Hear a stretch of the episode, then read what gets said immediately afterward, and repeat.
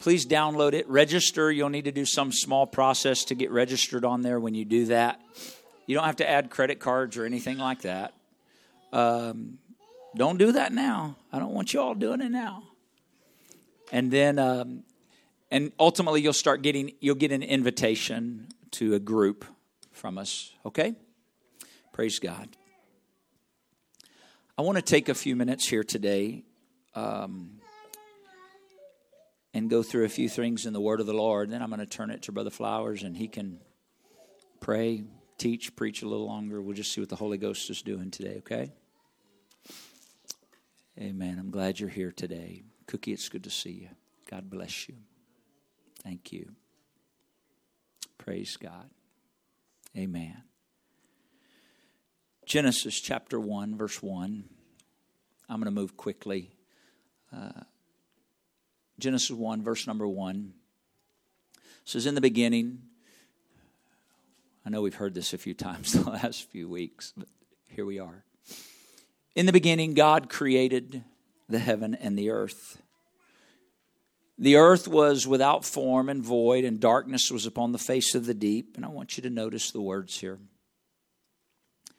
And the Spirit, everybody say the Spirit. Spirit. Say that again. The Spirit, notice it's with the capital S, that's the very Spirit of God. The Spirit of God moved upon the face of the waters. Verse number three. And God said, everybody say, God said. God said. So one more time, say that again. All right. God said, Let there be light. And there was light. And then the book of John, chapter number one and verse number one. Again, familiar passage of Scripture. The Lord just seems to have us here. John chapter number one and verse number one. In the beginning was the Word. Everybody say the Word. The Word, the word was with God, and the Word was God. We had two things in the beginning. Clearly, we had God. But we had two other elements that were introduced to us in Genesis 1 1 through 3, and we see here in John 1 and 1, referencing the beginning. We have the Spirit of God, and we have the Word of God. Spirit and Word, Spirit and Word, Spirit and Word. Okay, we have them from the beginning. Genesis is the book of beginnings, it's principles, principles established from the beginning. The Lord, in the first three verses of Scripture, revealed to us everything that is needed to keep us His Spirit and His Word. They are critical to us. You and I cannot live a true life of relationship with God the way He intends without spirit, His spirit, and word, His word. If you and I do not fellowship His spirit and we do not fellowship His word consistently, we will fail. We will falter.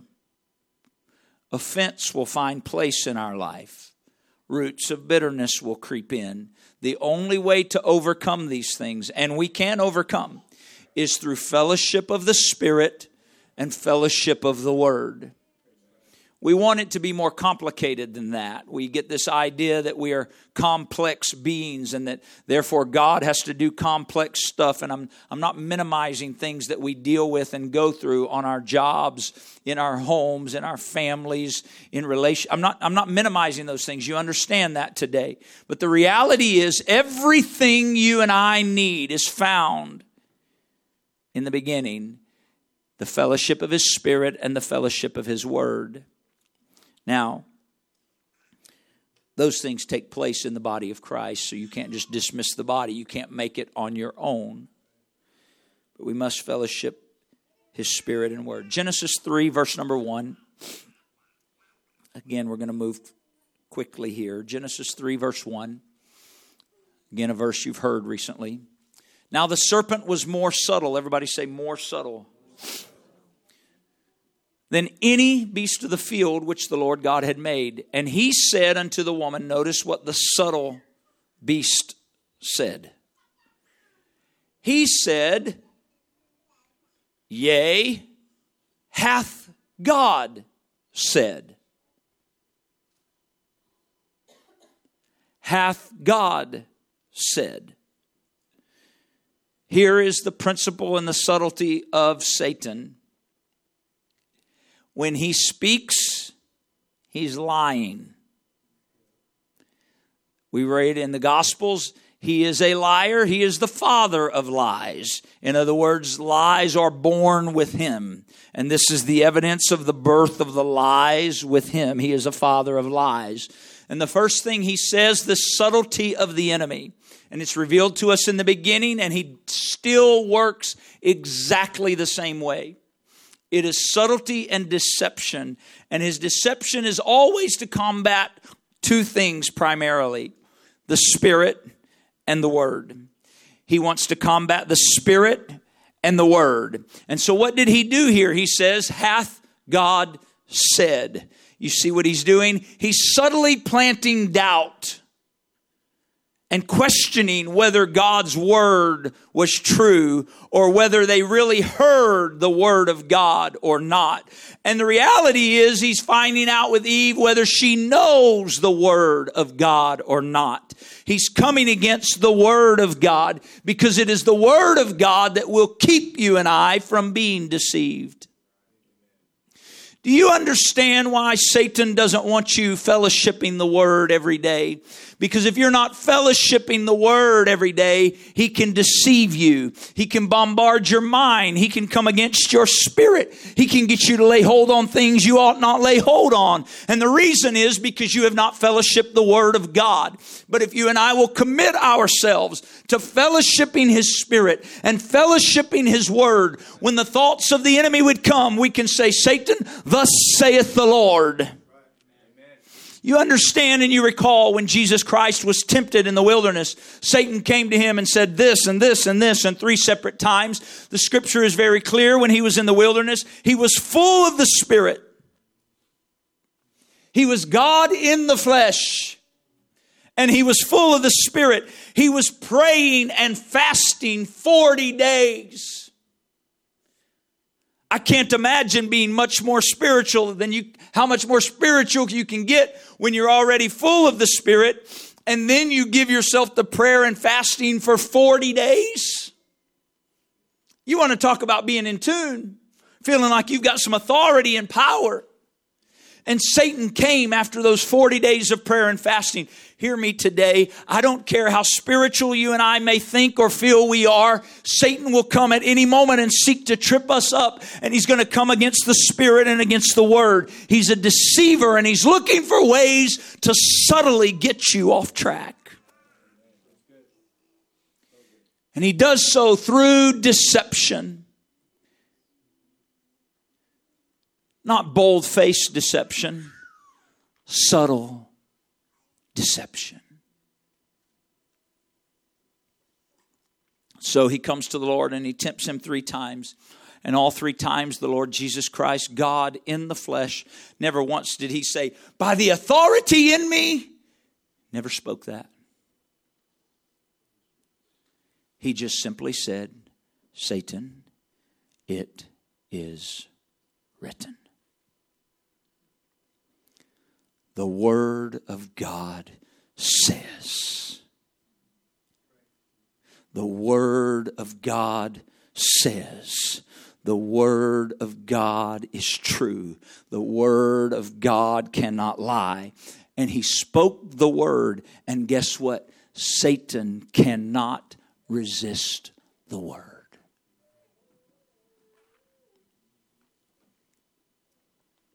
I'll never forget years ago, I was young, probably in, I might have still been in my late teens, maybe early 20s.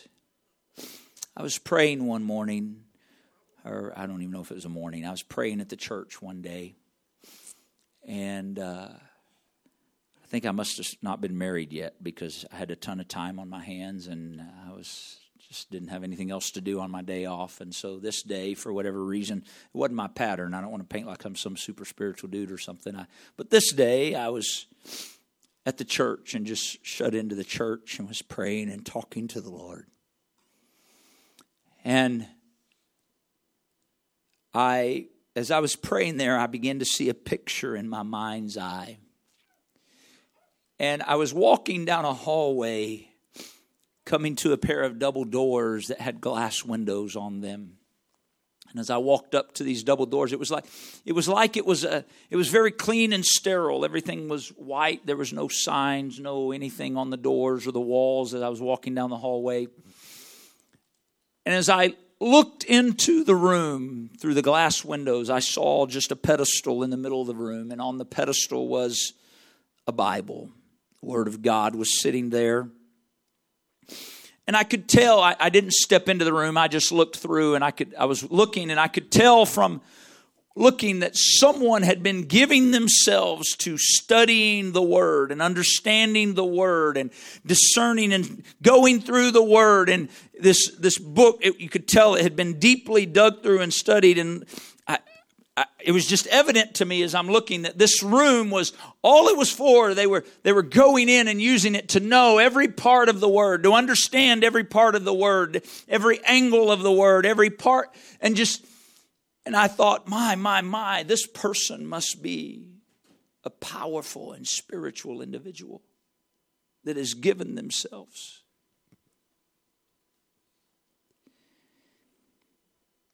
And in a moment, I saw someone come in the room.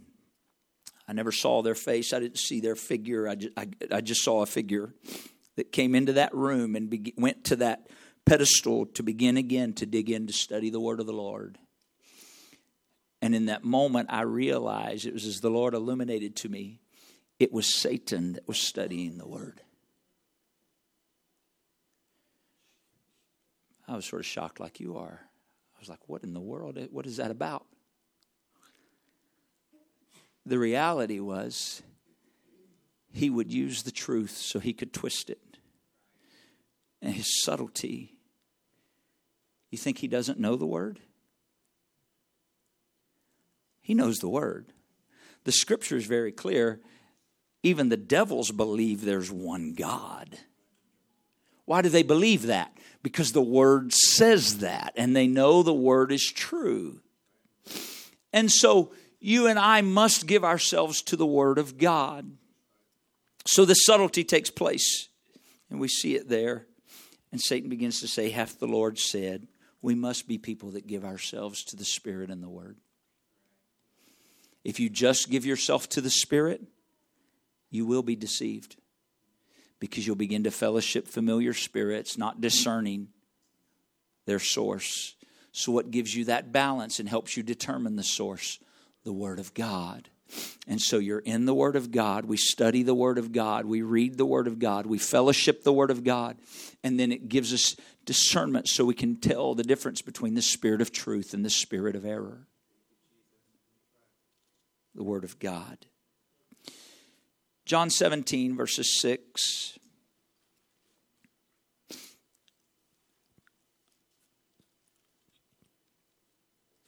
John 17 and 6.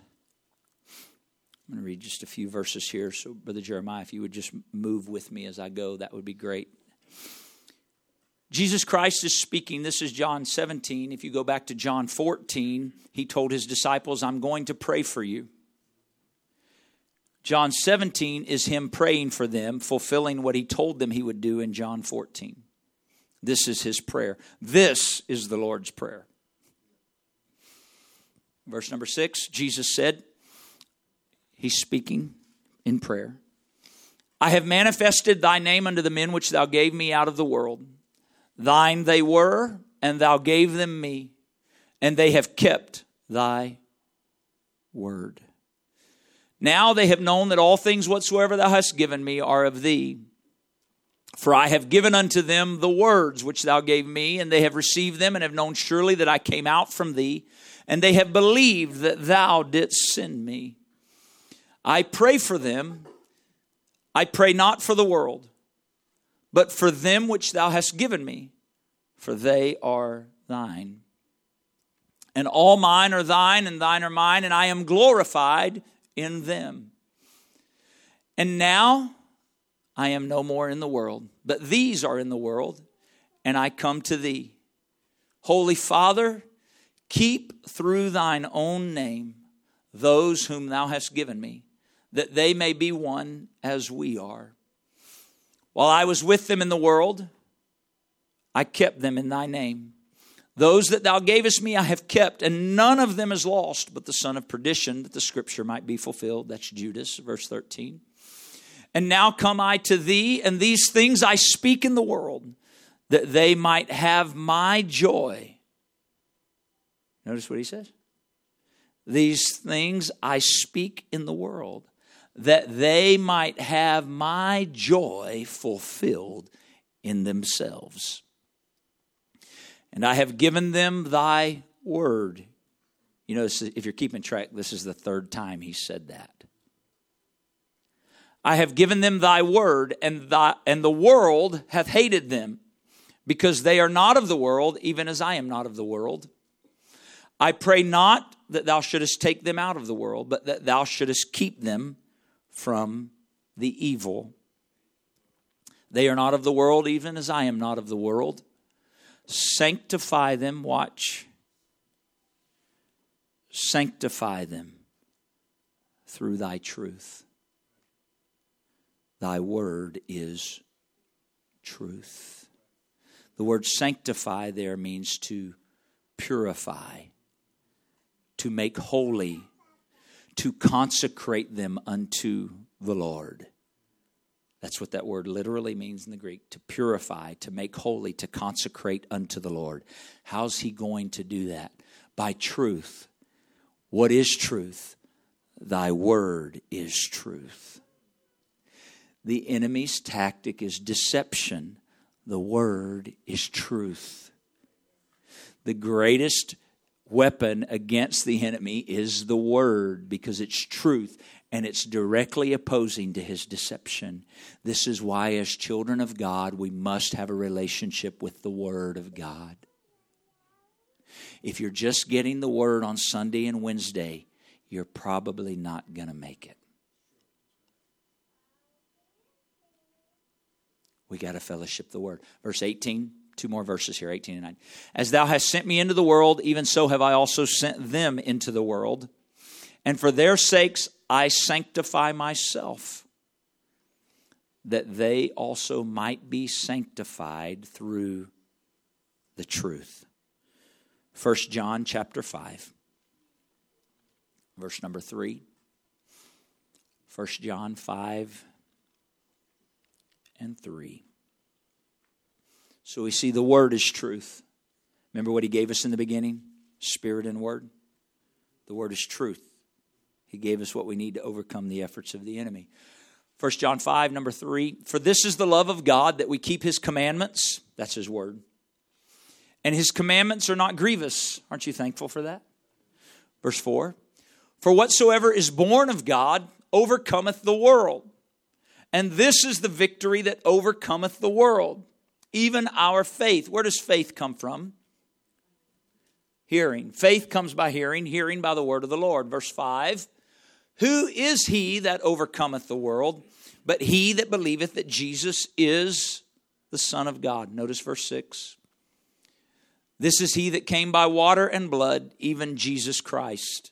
Not by water only, but by water and blood.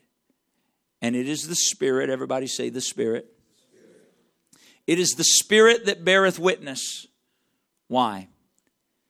Because the Spirit, what is the Spirit? The Spirit is what? Truth. What is the word? Truth. The Spirit is truth. The Word is truth. In the beginning was the Word. In the beginning, the Spirit of God moved. Word and Spirit are truth. It's the reason why when you and I are baptized with the gift of the Holy Ghost, and we need to be filled with the gift of the Holy Ghost, the scripture says that His Spirit will lead us and guide us into all truth. What is that doing? It's giving us victory in the world to overcome the world and overcome him who would seek to destroy us. It is a restoration of spiritual dominion in our lives. When we fellowship the Spirit and we fellowship the Word of God, we are fellowshipping truth. And in fellowshipping truth, we have dominion and authority over deception and all the works of the enemy. So the enemy would try to distract you, to deter you from spending time in prayer, fellowship in his spirit, time in the word, fellowship in his word, because then he has avenue to bring deception, which will lead to destruction. We must be people that fellowship the word and fellowship the spirit. It is our salvation. It is critical. We find, and you don't have to go there, we find in Matthew 24 and 24, Jesus Christ was speaking of the last days. And he makes this statement. He said that there would be many Christs that would arise, false Christs that would come, and they would do things, and people would be deceived in the last days. And he makes this statement Jesus Christ said, If it were possible, even the very elect would be deceived. Isn't that beautiful? You say, No, that's not beautiful. I don't want to be. No, no, you missed it. If it were possible. You know what that means? That means it's not possible for the very elect to be deceived. I don't have to fear deception. If it were possible, Jesus said, he could have just as well said, It will be impossible for the elect to be deceived. Why would it be impossible? Because I would submit to you, the very elect, are daily fellowshipping the Spirit, daily fellowshipping the Word. And because of continual, ongoing fellowship with the Spirit and with the Word, it's impossible for the elect to be deceived. But the moment you and I drop our guard, that word there, it's, it's interesting if you take the time and study it out, if possible. In the Greek, it literally means if there was the power or the ability to do so. In other words, the enemy doesn't have the power or the ability or the might to deceive the elect. That's the power of the Word of God and Spirit of God. And the enemy of my soul and yours knows the only way to get deception in to bring destruction is if I can get them not to spend time in the Word and in fellowship with the Spirit of God. This is critical. Deceived, that word deceived there is to cause to stray, to lead astray, to lead aside from the right way, to go astray, to wander, to roam, to lead away from the truth, to lead into error, to deceive, to be led into error, to be led aside from the path of virtue, to go astray. That's the enemy's desire.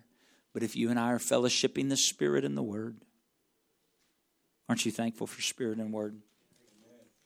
Last passage of Scripture Ephesians chapter 6, verse number 10.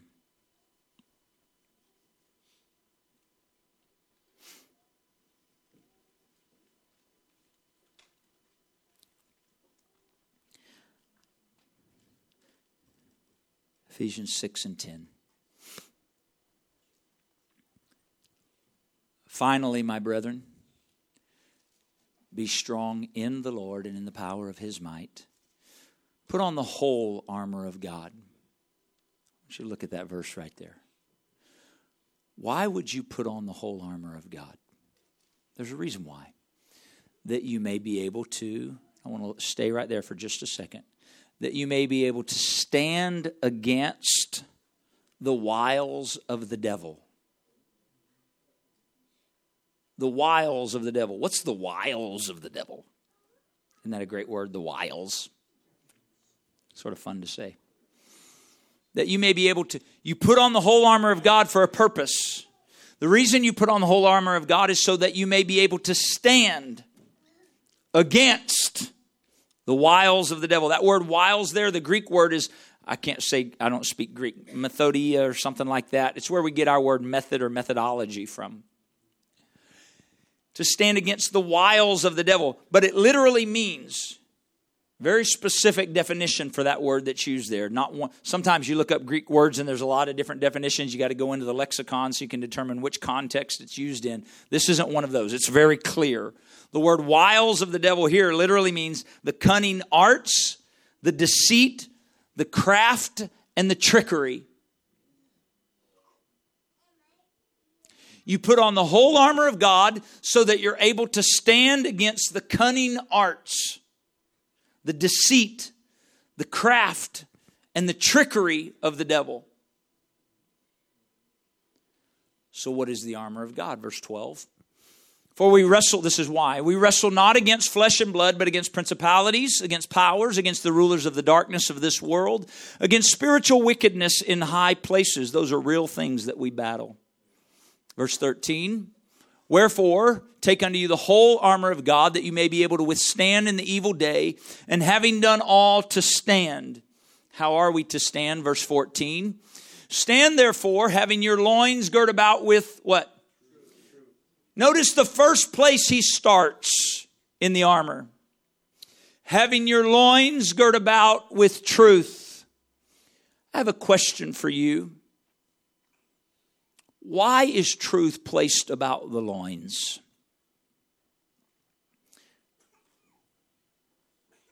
If you and I study scripture and we look in the Old Testament and even in the New, some, we understand that any time, almost every time anyway, almost every time where the scripture talk about, lo- we've heard this term, the fruit of his loins. It would speak of seed being produced by a man. It would be called the fruit of his loins. The loins represent a place of reproduction. The loins represent a place of reproduction. We must have our loins spiritually girt about with truth. If we are not rooted and grounded and girded about with truth, we will reproduce things that are not of truth. This is critical. I must be fellow. If you're teaching a Bible study, you better make sure you're in the Word of God. It's the reason why we say, don't just take my word for it. Don't just take Brother Flowers' word for it if we're standing here on a Wednesday or Sunday. Don't take somebody else's word for it just because they said, I heard. You better be in the Word of God, know what the Word of God says. Our loins must be girt about with truth. And what is truth? Thy Word is truth.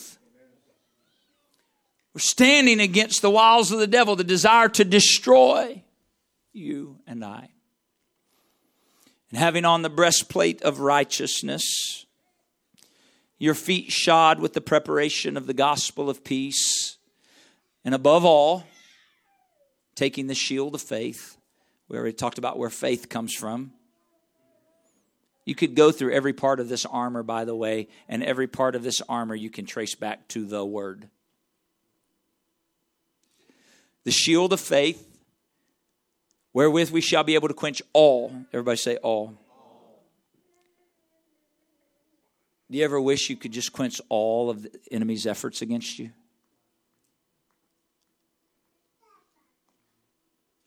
You ever feel like, man, I wish I could just quench all these thoughts that are bombarding my mind? It's in the Word. It's in the Word. See, again, we want to make it complicated. I just don't know how. I just, here's how fellowship the Word and fellowship the Spirit. Fellowship the Word and fellowship the Spirit. You know what the deceiver does? He gets us when our minds getting bombarded, and rather going fellowshipping the Word and the Spirit, the enemy says, Well, you know, why don't you just go watch something and take your mind off of it? In other words, let me fill your mind with something else so that you're not thinking about the thought I'm bombarding your mind with. And then when your mind's distracted, I'll come bombard it again. It's the beauty of Facebook, it's a great distractor. I really don't think it's beautiful, by the way.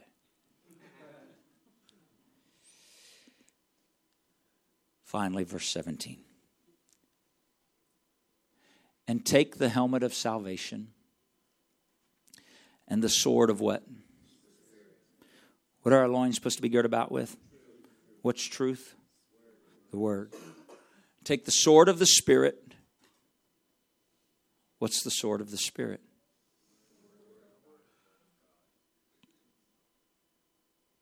The Word of God. Many of you have heard this before, but it bears repeating the sword of the Spirit is the only thing in all of that armor that we read that is a weapon to fight with. Everything else is a covering, a protection, a giving of stability, your feet shod with peace. Everything else is a covering and a protection. This is the only weapon. It's a sword of the Spirit and it is the Word of God. It's what was given us in the beginning to withstand the efforts of the enemy. You say, I can't overcome. I don't know how. That's a deception of the enemy. You and I can. We can live and walk in victory every day of our lives. I'll say that again. We can live and walk in victory every day of our lives. You say, does that mean I'm going to feel wonderful and everything's going to be perfect and great every day? Goodness, no. That doesn't mean you're living in victory if everything's wonderful and perfect every day. Living in victory means the enemy has no dominion over me. The enemy has no authority over me. Every day may not be perfect, but I walk in victory. I walk in authority. I walk in the calling of God upon my life. I am a child of God. I'm a child of the Most High God. How do I know this? Because the Word tells me so. Now, if you're listening to the enemy and not fellowshipping the word and the spirit, you're going to start believing a lie. You're going to start thinking you're not worth anything. You're going to start thinking something's wrong with you. You're going to start believing you're a failure or a mistake. That's a lie from the pit of hell. Start fellowshipping the word and fellowshipping the spirit. Get your mind back in tune with God. Get your spirit back in tune with God. Get your heart back in fellowship with God. Let him wash over your spirit again. Let him cleanse your mind, your heart, your soul soul, your spirit again. Fellowship Him until it's washed completely and purpose to stay in that place and walk and live in victory. This is God's design for you. He did not design you and I to live under condemnation, fear, doubt, despair, discouragement. He designed us to live and walk in victory. And He made a way fellowship of His Spirit and His Word. Talk to Him right where you are right now. Come on. In the name of Jesus. Come on, if you're tired of being under the cloud, so to come on, there's some of you here, you, you, you feel like you're just under it. The Holy Ghost is wanting to help you today. The Word of God is here to help you the living word of God and spirit of God is he can break those things about your mind and your heart and your spirit today in Jesus name. In Jesus name.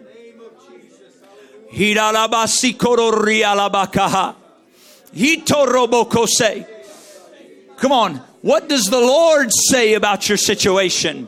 What does the word of God say about the circumstance? I don't care what the doctor says or the report says or your neighbor says or your friend that's not under the influence of the Holy Ghost says. All that matters to me is what does the Spirit and the Word say? What does the Spirit and the Word say? What does the Spirit and the Word say? In the name of Jesus, in the name of Jesus, in the name of Jesus. Hallelujah. Come on, let's keep praying for a moment. Yasata haye adamahaya. Yada kosa hataye andaramahataye.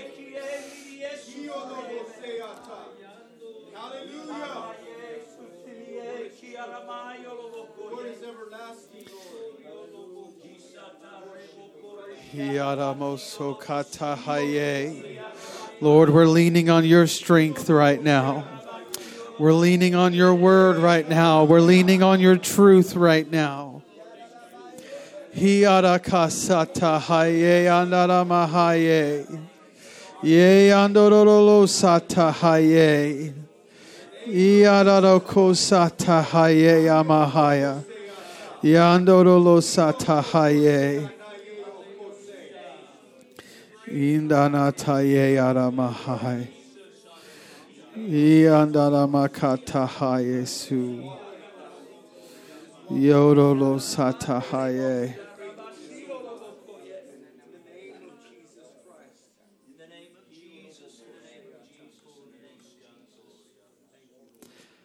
try to be brief with what I feel to share here at the end.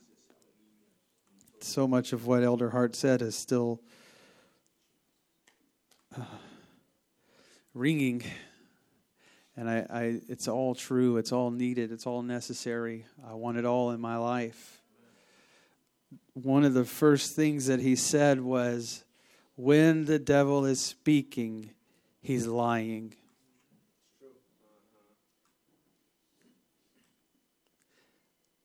When he's speaking, he's lying.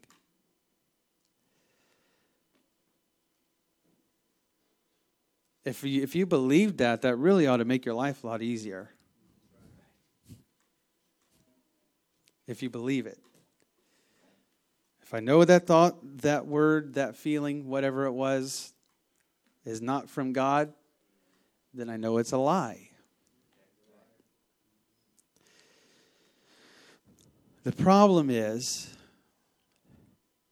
he said, he's, when he starts to talk to us about us. Because he might say things that sound true to us about us. If he if if, if it wouldn't be hard to to to reject outright the devil if he's sitting speaking into my ear and trying to tell me how awful of a person anybody else in the room is. They're, they're no good. They're cheaters. They're, uh, i just dismiss that. I don't believe that for a second. But when he's saying that about me, and I can recall a time when what he's saying sounds like truth, then I've given in to that deception because I think what he's saying we'll, we'll, we'll, boil it down to a specific incident for, for the sake of, uh, of the example. There's a dime, it's still there. There's a dime right here on the ground. If I picked up this dime without anybody knowing it, did that right there, went on my way, and when I went to buy lunch, I was 10 cents short. Oh, hey, what do you know? 10 cents short. And I used that. And then later, God convicted me of it, and I repented of it. And we dealt with that issue. That's, that's not it. That's not it. I didn't really plant this there, okay? I just happened to see it when we were up there praying. Some of you are wondering, how did he do that? but if I've dealt with that issue, the Bible says, confess your faults. If it says, if we are, if we confess our sin, he's faithful and just to forgive us of our sin. So if I've got that, if I'm using that example as a sin and I've confessed that sin, and I believe that he's faithful and just to forgive me, and he forgave that sin, then it's under the blood, it's dealt with. But there, when the liar comes and says, You're a thief, you stole something. What do we just say? When he's speaking, he's lying.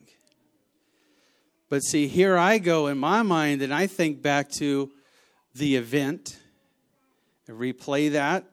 Uh, yeah, that had really happened. It's true. Hey, is it true?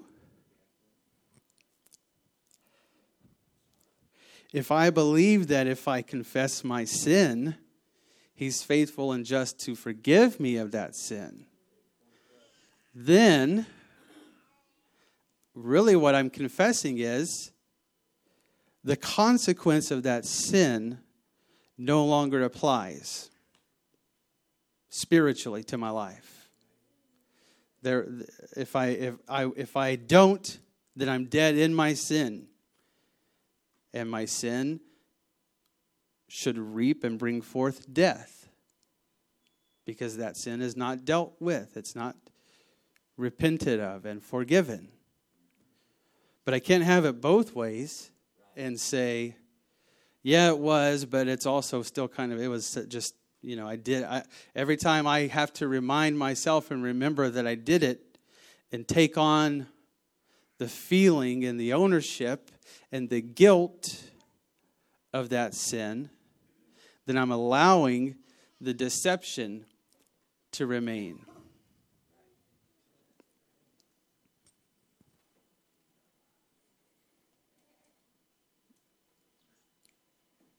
I'm going to read one passage. I'm going to try to be really quick here. 2 Peter chapter 1. This Elder Hart referenced the scripture that says, If it were possible, even the very elect would be deceived.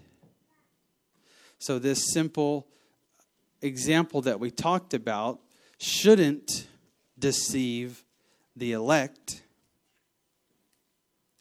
Okay, it doesn't when it says very elect it doesn't mean like a degree like well i'm kind of elect but he's very elect doesn't, that's no that's it's just even the elect okay would be deceived if it were possible if he had the power he would deceive the elect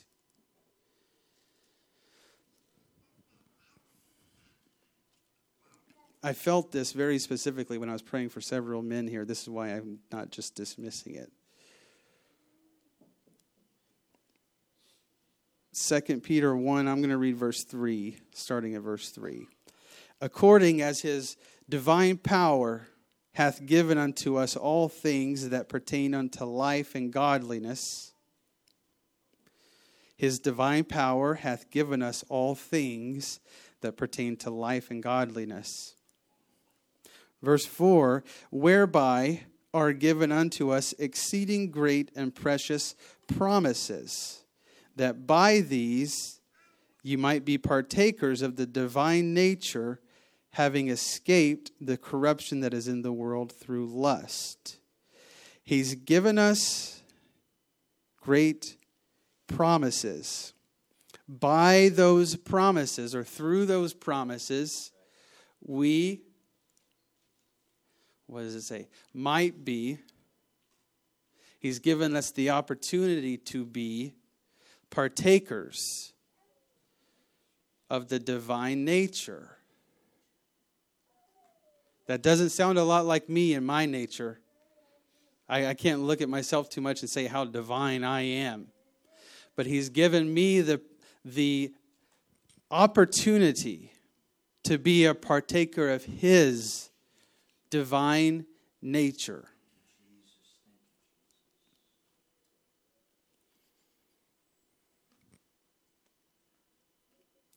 having escaped the corruption that is in the world. So, when Jesus it was talking about he's in the world, that, that phrase kept coming up in a lot of the scriptures that Elder was reading Jesus being in the world. And I'm thinking, okay, the deceiver's in the world, this corruption this, these lies are in the world. How can Jesus be in the world and not be subject to all those things? But here we are, and we feel like we're subject to all these things.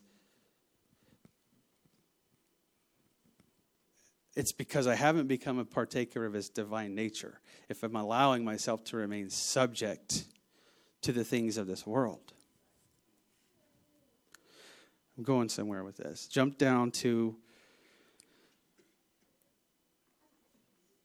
verse 8. For if these things, and this it's just a list of all those great promises and things that are a part of his divine nature. If these things be in you and abound, they make you that ye shall neither be barren nor unfruitful in the knowledge of our Lord Jesus Christ. But he that lacketh these things, is blind and cannot see afar off, and hath forgotten that he was purged from his old sins.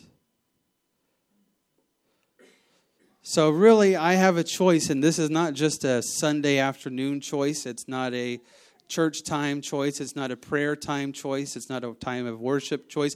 It is a choice all the time. 24 7. I have a choice. Am I going to allow myself to be a partaker of his divine nature because we already read and we know the things that he's done to provide us the opportunity to do it, to be a partaker?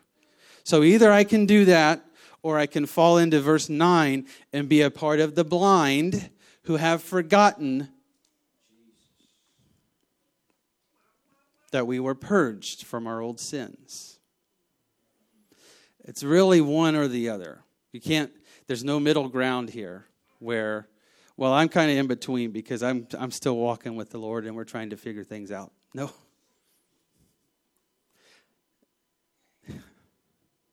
It doesn't, that's deception. If I feel like, well, I got a week to, to get right, I got a day to get right, I got an hour to get right, whatever it is, is deception.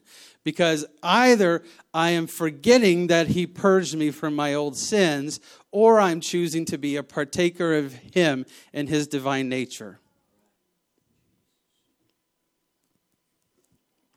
Verse 10 Whether, Wherefore, the rather, brethren, give diligence to make your calling and election sure. For if you do these things, you shall never fall.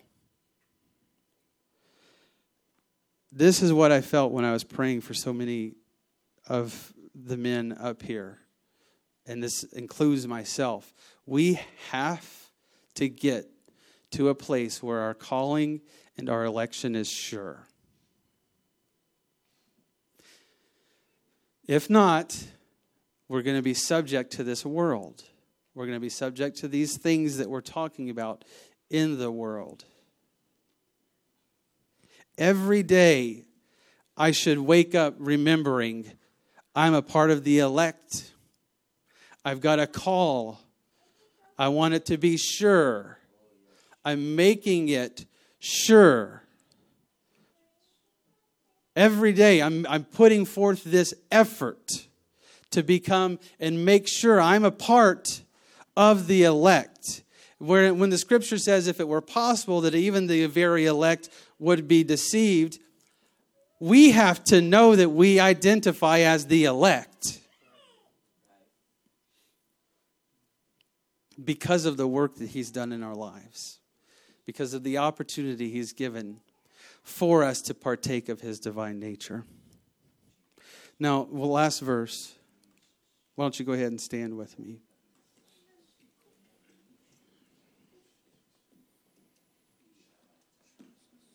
I'm going to read 10 again. Give diligence to make your calling and election sure. For if you do these things, you shall never fall. For so an entrance shall be ministered unto you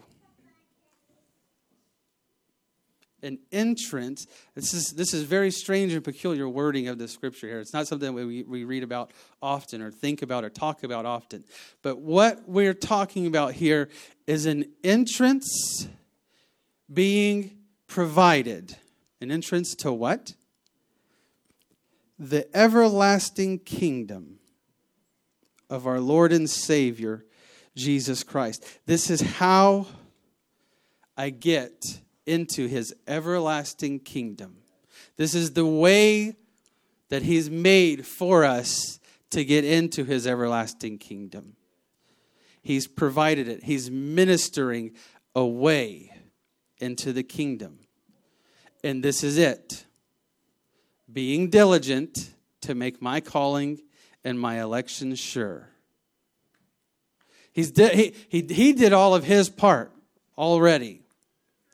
He already died on the cross. He already went through the garden. He did all those things. And now it's up to me. Am I going to make this sure? Am I going to make this calling sure? Or am I going to become part of those blind that just forget that He purged my old sins? Let's pray right now. Jesus. God, I know that you're here ministering right now. Jesus, I'm thankful for the sins, Father, that you have forgiven. In the name of Jesus, come on right now. If you need some time, take some time. Nobody's judging each other here. We want to get in right standing with the Lord. If we confess our sins, He's faithful and just to forgive them. Lord, we claim it, we cling to it today. Jesus, every sin, every wrong thing, every wrong thought, Lord, every wrong word and action. Jesus, we confess those to you, God, because we see the importance in your word of being able to claim your blood applied to our lives.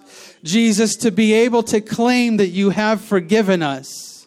Jesus, and that you've made us a part of the elect. You've made us a part of those who are called. In Jesus' name, God, you've provided this way into your kingdom. I'm going to open this altar right now. I'm going to, I want us to take some time. The Lord has offered us and made us a part of his kingdom. Right now, we have the opportunity to join it. In the name of Jesus, Lord, make my calling sure. Make my election sure, Lord Jesus. God, I want my life to reflect the work that you've done. I want my life, Lord Jesus, to reflect a calling that you would keep me by your grace, God, that you would keep me by your truth, Lord Jesus. Keep me by your spirit, O oh God. In the name of Jesus. Come on, if you've been wondering, where's my place in the kingdom? How do I get? Where is my place? I want to belong. This is what the scripture talks about. He's provided the way, He's ministering an entrance into the kingdom right now. Jesus, we accept it right now. We want to walk in it, Lord Jesus. We want to walk in it, Lord Jesus. I pray anointing over our minds, Jesus. Covering over our minds, Lord Jesus. The helmet of salvation right now, God. Lord, I pray let it complete its work. Let it be faithful, Lord Jesus, as you are faithful. In the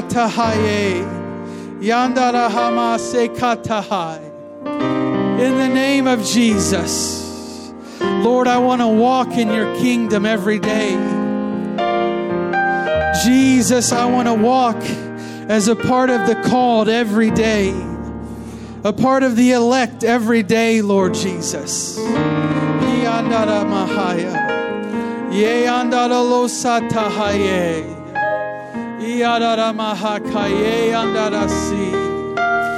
us by your word, Lord. Keep us by your truth, Lord Jesus. truth prevail in our minds today. Let your truth prevail in our heart and our spirit. God, that there would be no place given for the word of the deceiver. Jesus, that there would be no place given for the accusation.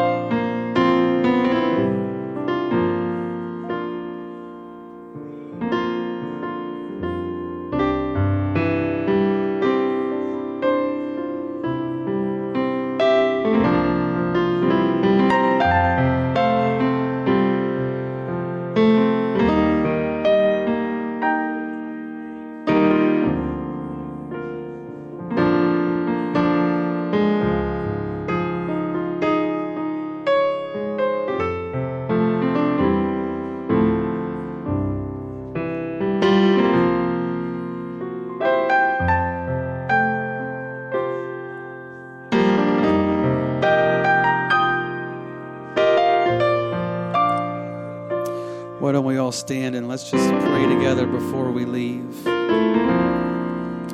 Jesus, we're thankful for the work of your Spirit today. We're thankful, Jesus, for the ways that you're working in our lives. Jesus, we pray right now, let us walk every day in your kingdom. Let us walk every day, God, according to the calling you've placed on us. Jesus, you've called every individual in this room right now. God, we're all a part of your elect. We're all a part of your call. We're all a part of your nation, Lord, your peculiar people that you've established. Jesus, I pray, help us to realize that as we go throughout our days.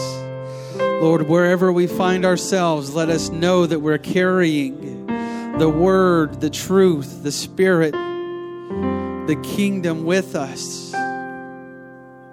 In the name of Jesus, Lord, we want your truth to always prevail.